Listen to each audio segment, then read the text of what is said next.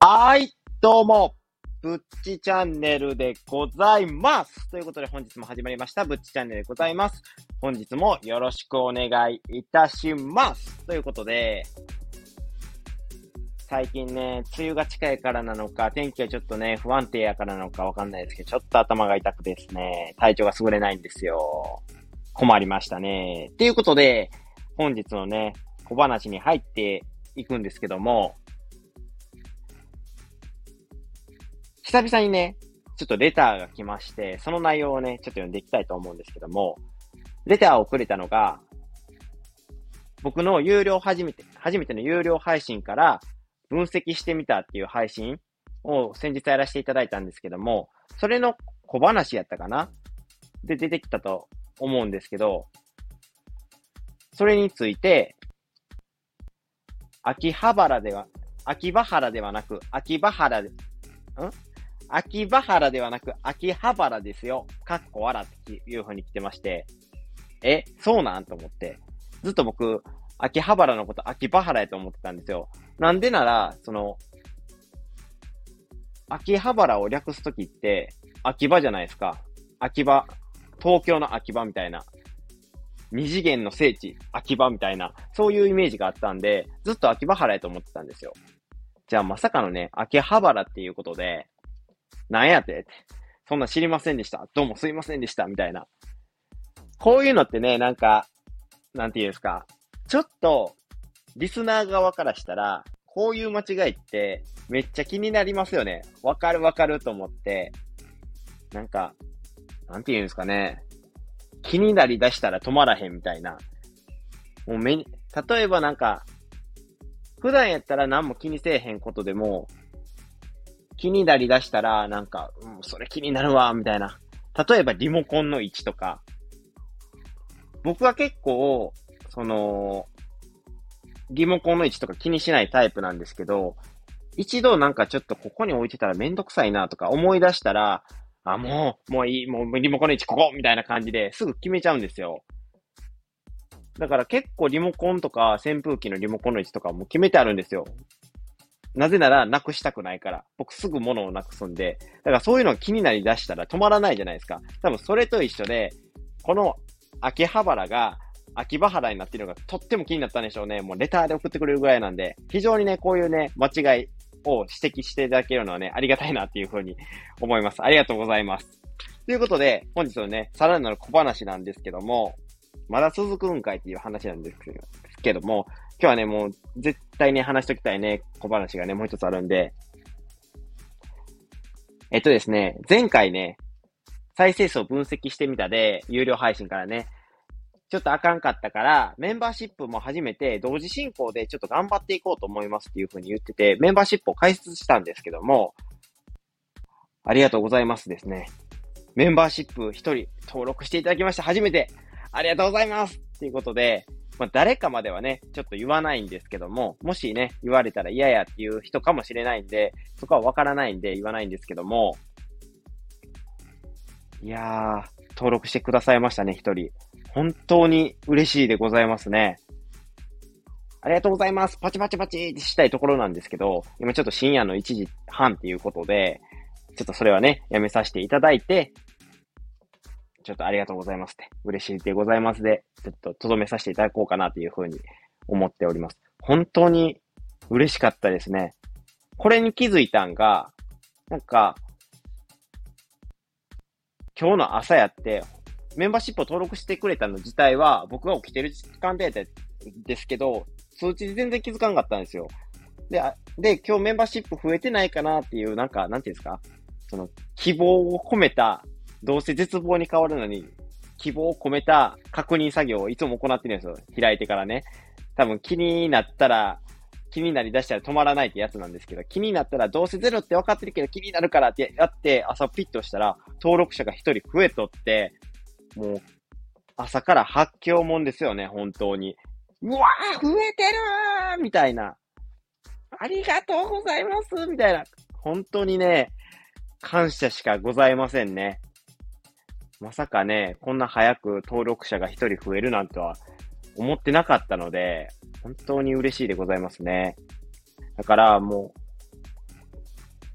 こうなった以上ね、もう一人登録者が増えたからには、もうメンバーシップもね、力を入れてやっていかないといけないなというふうに思いますので、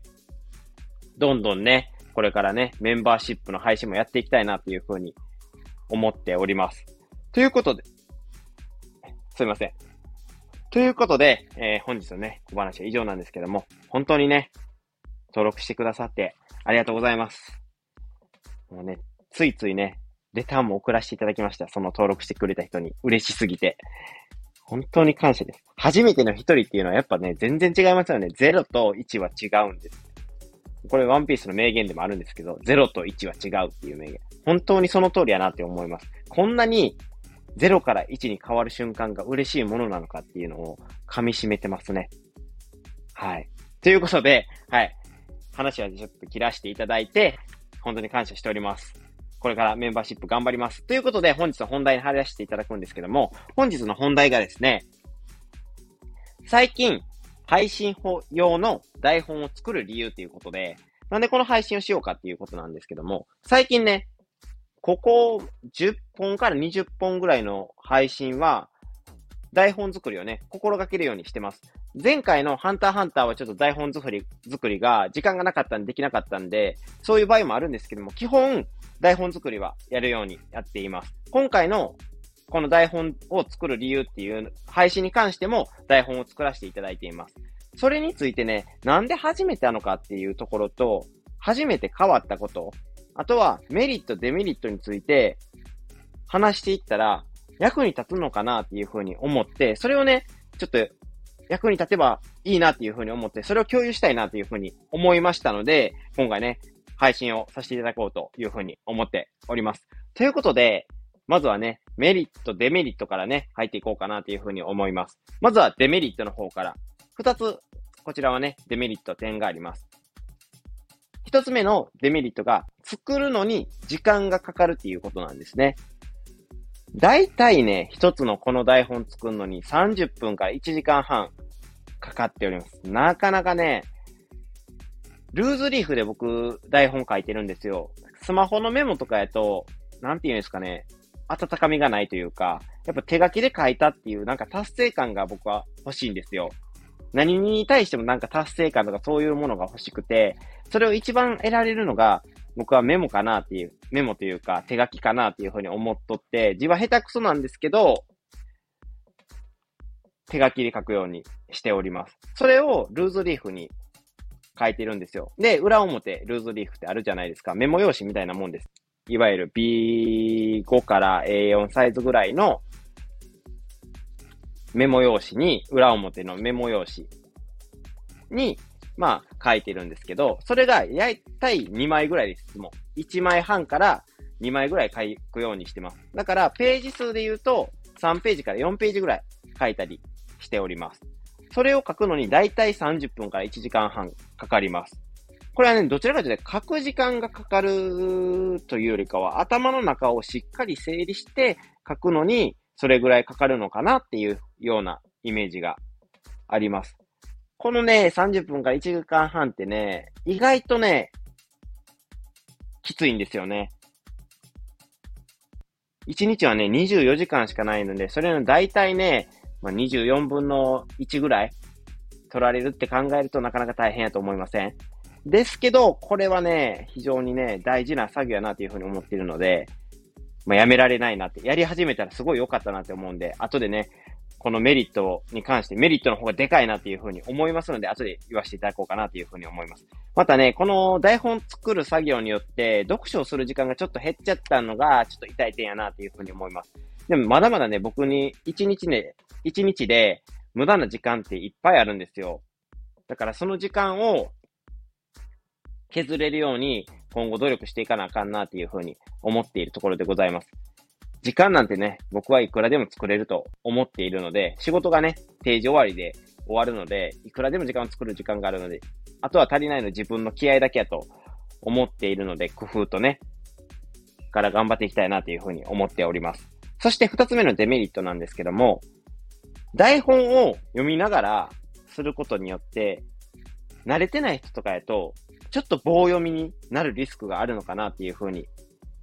思います。そして、それにプラスで、殴り書きでやっぱり台本って、やっぱり早く、その台本作りとかって終わりたいじゃないですか。だから結構殴り書きとかになっちゃって、下手くそな字の部分やと、え、これ何やったっけみたいな。で、段落とかも、その、変えて書いてないから、え、ここって話一緒の部分え、これ話変わる部分かなっていう風になって、ちょっと配信がね、しにくくなる部分が多少あるんですけども、まあこれはね、もう字下手というか、書き方が下手くそなあるあるなのかなと思って、もうこれは仕方ないなというふうに思っております。けど、やっぱりこれをするよ、これをしてやる方が、リスナーさんの皆さんにはちょっと伝わりやすいかなというふうに思っております。僕は配信で振り返り作業とかやってるって言ってるんですけども、やっぱり台本を作ってから配信を、台本作ってる配信を聞いてる方がやっぱりちょっとわかりやすいのかなっていうふうに思います、個人的に。聞きやすいなっていうふうに思います。やっぱり話がわかりやすくまとめられてるなっていうふうなイメージがあるので、これはね、デメリットを上回るメリットになりつつあるのかなっていうふうに思います。このデメリットは別にそんな気にしなくてもいいのかなっていうふうにも思います。ということで、この2点ね、時間がかかるのと、やや棒読みになりがち。で、読む台本読みながらやると、ちょっとどこを読んでるかわからなくなるみたいな感じがあるんですけど、それをね、上回るメリットがございますので、このメリットをね、3点ほど見つけてまいりましたので、話していけたらなというふうに思います。ではね、3点ほど今から話していきますね。まず1つ目、話したい内容を整理できて忘れないようにできるっていうことなんですけども、これがどういうことかって言いますと、今まで僕台本なしでファーストテイクで撮ってますって言ってたと思うんですけども、一発撮りとかで台本もなしでやると、話してる途中で、え、これ、あとなんか喋りたかったんやけどな、みたいなことが結構あるんですよ。で、その悩んでる時間とかで、変な間ができたりとか、そういうのがあって、焦っちゃったりして、なんか、さらに滑舌が悪くなるみたいな、カミカミになって伝わりにくくなるみたいなことが結構あったんですよ。だからこそ、なんていうんですか、もう、配信してる途中頭の中ぐちゃぐちゃになる。で、プラス忘れたりすることもあるんですけど、逆に話したい内容が急に話してる途中で出てくるんですよ。っていうことなると、なんですか、今話してる内容があるのに、話したいこともあるから、早く喋らな、早く喋らな、忘れんうちにっていう風になってもて、余計なんて言うんですかこの話の仕方が下手くそになってくるとか、そういうところがあったんですね。これを台本にして読むことによって、その話したいこととか言いたいポイントを、もう台本を書く途中でまとめることができるんですよ。だから、その忘れそうになったらメモしたらいいし、で逆に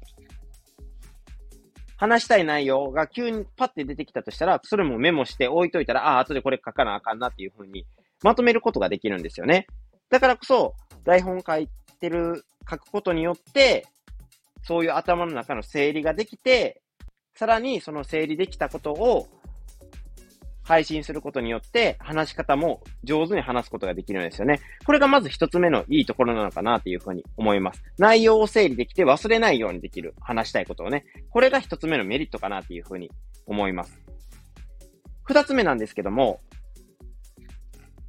間を作ることができて内容を伝えやすくできるですね。これがどういうことかと言いますと、台本を作ることによって話す内容を決めることができるんですよ。その台本なしやったら、あ、これ話そう、あれ話そうっていうのを頭の中で整理しながら、それを考えたことを口に出すみたいな作業になるわけじゃないですか。けど、台本を作ることによって、台本を読むだけでいいので、配信中はね。その作業がなくなるわけで、頭がシャープな、クリアな状態になるわけですよ。配信中のね、頭の中が。ということで、それを作ることによって、自分なりに話の区切りに間を作ることができるんですよね。この間っていうのはどういうことかと言いますと、過去の前あそこって何っていうね、配信で言わせていただいたんですけども、まあ、えっ、ー、と、あの、その、この、の頭文字を取って前あそこって言うんですけども、これをね、話す前の最初の方に話と話をつなげるまで、まあ、その、あれはこれですよね、みたいな感じで言っちゃうと、なんていうんですかね、普段よりもリスナーにとっては聞きづらいような配信、何を言いたいのかなっていう風になっちゃうんですね。間延び、嫌な間延びになっちゃうんですよね。そういう話の繋ぎ方をしすぎると、まあ、まあ、あの、その、とか言い、言いすぎると。それが、なくせるんですよね。台本を作ることによって。なぜなら、頭の中で考えてることを台本なしで喋ると、頭の中で考えてることを言うことじゃないですか。じゃあ頭の中で考えてることを次何言おうっていう間に、まあ、あれですね、みたいな感じで、頭の中のことを一回思い出す作業が生まれるわけですよ。けど、それが台本作ることによって、もう喋ったらいいことは書いてあるわけですから、それを見るだけでいいわけですよ。じゃあ、その前あそこがなくなりやすくなるわけですよ。プラス、自分なりに区切りをつけることができる、できるんですよ。内容の作り方についてね。だから、間を作ることができるわけですよ。自分なりに。じゃあ、この間を作ることによって、どうすることができるのかっていうんですけども、この間っていうのがそもそも何かって言ったら、まあの代わり、前あそこ、まあ、えっ、ー、と、あの、その、この、の代わりに、それを言う、それを言うであろう場所に、何も言わないっていう間を作ってあげるんですよ。だから、軽く言うと0.5秒か1秒ぐらいの間を作ってあげることによって、だいぶね、話すスピードをゆっくり話すことができて、プラス、話がつなげて、羅列してないので、言葉が羅列してないので、間を作ることによって、リスナーとしてもしっかり言葉として捉えることができる、わかりやすく聞くことができるっていう、そういうね、効果が間にはあるんですよ。間と、間って書いて間って書くんですけども、この1秒、0.5秒から1秒の間っていうのがすごい大事なんですよね。話す上で。ラジオ配信で一番大事なのではないかなっていうふうに思います。めちゃくちゃ滑舌が悪いよりも、間を空けてしっかりと話してあげることで、リスナーには伝わるのではないのかなっていうふうに思います。だからこそ、この間を作るためにも、台本を作ることは必要不可欠なのかなっていうふうに思います。ということで、二つ目が、間を作ることができて内容を伝えやすくすることができるでした。そして、三つ目のメリットなんですけども、僕の中では一番このメリットが大きいのかなっていうふうに思います。それでは三つ目のアイデアなんですけども、書くことによってアイデアを残しておくことができて、また、アイデアを生まれやすくするっていうことなんですけど、これどういうことっていうふうに思うと思います。一つ目、二つ目のポイントは、聞くだけで内容が理解できたと思うんですけども、これはね、いまいちね、ちょっとイメージができなかったのかなっていうふうに思います。だから、これはどういうことかって言いますと、アイディアをね、残しておくというか、過去の学んだこととか発見をね、いわゆる配信で喋ってるわけじゃないですか。これを台本にすることによって、今までの経験とか学びをメモにしたっていう感覚に置き換えてみてください。そうすると、今までのアイデアとか発見、学びをメモにしてるわけですから、それを見ることによって、ツイッターとかノート等の他のアプリで情報発信のアイデアにつなげられるわけですよ。別に、スタンド FM でこの学びについて話したから、ツイッターとかで話したらあかんっていうのはないわけじゃないですか。なんなら、むしろ話した方がいいわけですよ。そのスタンド FM とツイッター、僕も、僕のことを両方ともフォローしてくれてる人なら、ちょっと邪魔に思うか、それ前にも聞いたわっていう風になるかもしれないんですけど、やっぱりユーザーって違うわけじゃないですか。ツイッターとスタンド FM。じゃあ、そのツイッターのユーザーにも同じことが伝えられることができるし、例えばノートにも同じことが伝える。スタンド F でもそのことを伝えられるということで、いろんな人に同じ情報を共有できるっていうわけなんですね。プラス、ネタにもなるっていうところで、情報発信についてのネタにもつながるっていうことで、これが一番大きいのかなっていうふうに思います。やっぱりね、こういう SNS、僕みたいに今までの気づきであったりとか、学びとか、そういうね、自己啓発系のやっぱり配信をする人って、どういうことを配信しようかなって思う人が結構多いと思うんですよ。ネタ作りどうしようかなとか。そういうのがあると思うんですけども、こうやってメモによって残しておくことによって、台本というメモによって残しておくことによって、アイデアをいろんなところへ転換できるっていうのが、これがすごい大きなメリットなのかなっていうふうに思います。台本というメモになるっていうふうに考えてもらっていいのかなっていうふうに思います。プラス、この台本を作る上でね、アイデアが生まれやすいんですよ。これはね、あのー、あのって言っちゃったんですけど、ネタを作る上で大事なのって、情報の細分化なのかなっていうふうに思ってるんですよ、僕は。これどういうことなのかなっていうふうに思うんですけど、これね、自分で台本考えて、今度この情報の細分化について、ちょっと配信してみようかなとか思ったりとかしてるんで、こういうね、ネタがあ、このアイデアいいねって書いてる上でアイデアが生まれるんですね。プラスアルファで。これすごいいいですよね。なんか書くことによって多分、頭の中が整理されて、自分なりにアイデアを見つけやすくできることができるんですかね。なんかちょっと日本がおかしくなったんですけど、なんとなく伝わってほしいです。伝われって感じなんですけど、そう、書くことによってアイデア生まれやすくできるんですよ。例えばこの情報の細分化って今言ったんですけど、これを、あ、今度、配信で言うてみようとか、台本作ってる上で、なんか出てくるんですよ。自然と。自分なりにやっぱり分析して、学びとかを書くことによって、気になる点とかが生まれるわけですよ。書いてるところで。そこを深めていくことでネタにつなげることができるんで、これはね、アイデアを生む上で非常に重要なことなのかなというふうに思いますので、これはね、すごいいいことやなというふうに思います。プラス、この情報の細分化を、台本を作る上でできるわけですよ。分析したり、自分の頭を整理することができるんで。で、この情報の細分化っていうのはどういうことかというと、まあ、一つのネタ、配信についてのネタがあるじゃないですか。じゃあ、書く上でたまにね、あ、このネタって、もうちょっとこことここで大まかに分けることができるな、みたいな風にできるわけですよ。今度ね、このやり方については、また配信にさせていただこうかなっていう風に思っているんですけども、だからこそ、一つのネタを二つにすることができる。または三つにすることができるわけですよ。で、プラス、分析すればするほど、その情報を一つで話そうと思った情報を三つには、二つ三つに分けるわけですから、より細かくね、より分かりやすくリスナーさんには届けることができるんですよ。で、プラスリスナーさんにとっては、より分析した情報なんで、より分かりやすく、より有益な情報になりやすいっていうことですね。プラスそれをすることによって、細かい、ここの部分知りたいんやけどなって思ったところ、そういうね、かゆいところに手が届くような内容をお届けできるんですよね。こういう台本を作ることによって。そんなね、メリットをはらんでるんですよ。台本作りって。僕はそう思っています。これはね、僕だけなんかもしれないですけどね。台本を作る上でのメリットっていうのは。僕は結構このメリット、すごいいいなっていうふうに思います。で、最後にね、台本作りで変わったことっていうことなんですけども、変わったことは最後のね、メリット、3つ目のポイントが一番重要なのかなって。アイデアがね、結構生まれやすくなったと思います。自分なりに。今までは、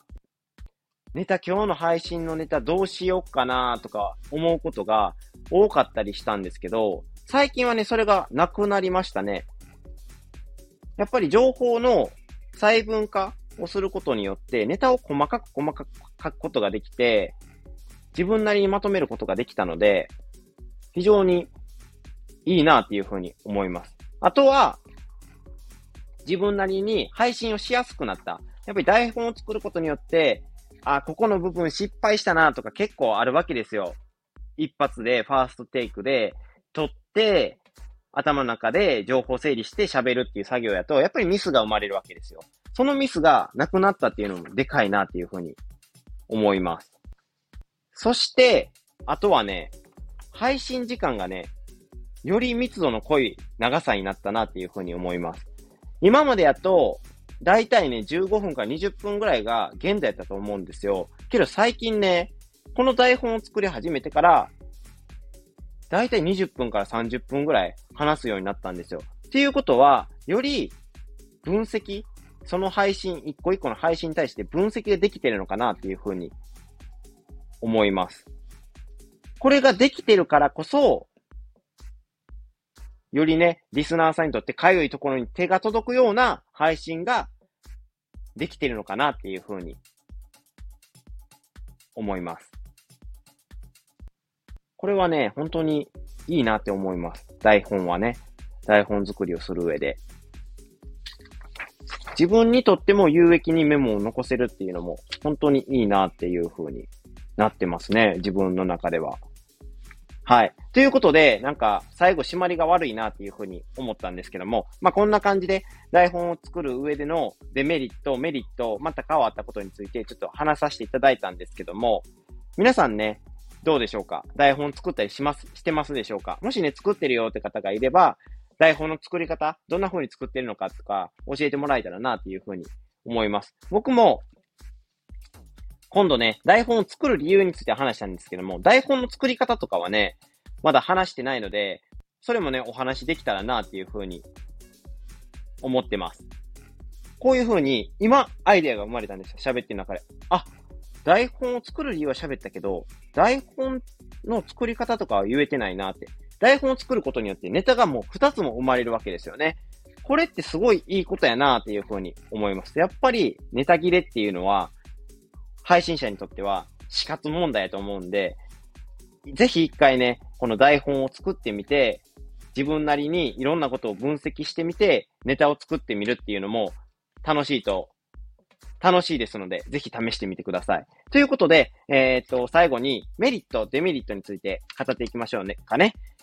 復習にて、復習にてというか、復習の、復習代わりに、すみません。何回も復習復習って。復習代わりにデメリットとメリットのポイントだけ言っていきますね。まずデメリットが2つポイントあって、1つ目が作るのに時間がかかるっていうこと。2つ目が台本を読みながらすることによって、ちょっと棒読みのリスクが出ちゃうよっていうところですね。この2点がデメリットなのかなっていうふうに思います。そしてメリットは3つポイントがあって、書くことによって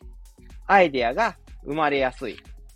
プラス、アイデアを残しておくことができる。メモ代わりにすることができるっていうことですね。そして、二つ目が話したい内容を整理できて忘れないようにできると。そして三つ目が間を作ることができて内容を伝えやすくできるっていうことがメリットになっておりました。ということで皆さん今回の配信いかがでしたでしょうか？あ、台本作ってみるのもええなーって思っていただいた方もいてるのかなっていうふうにも思っております。勝手にね。これでね、私も台本作ってみましたっていう人がいればね、本当にね、嬉しさが込み上げてきますよね。僕の配信聞いていただいてわざわざ、この台本ね、今まで作ってなかったのに作るっていう作業をね、してくださった方はね、本当に嬉しいなと思います。僕は。そういう人がね、出てきてくれば。ということで、逆にね、台本の作り方教えてよっていう人がいれば、またね、ブッチチャンネルのこのコメント欄へコメントしていただけると、非常にね、嬉しいでございます。しっかりとね、コメント返しもさせていただこうかなというふうに思っておりますので、皆さんよろしくお願いいたします。そしてね、今回の配信について、いいねって思ってくれた方は、いいねボタンもしっかりと押していただけると嬉しいでございます。そして最後にね、今回の配信であったり、過去の配信であったりっていうのを聞いて、もっと僕の配信を聞きたいよって思っていただいた方はね、ぜひ僕のチャンネルをね、フォローしていただけると、私、ぶっち、非常に嬉しいでございます。ということで、えー、今回のブッチチャンネルは以上となるんですけども、結構話してる内容が多かったりとか、ちょっとね、話すのが下手くそやった部分もあると思うので、ここは分かりにくかったよって方はね、ぜひコメントね、もう一度言うんですけど、コメントしていただけるとありがたいでございます。ということで、今回の配信は以上となります。皆さん、ここまでね、聞いていただき、ありがとうございます。またね、次回お会いしましょう。それではね、また会いましょう。なんで2回言うねって感じなんですけども。それでは、ではでは、ぶっちチャンネルでした。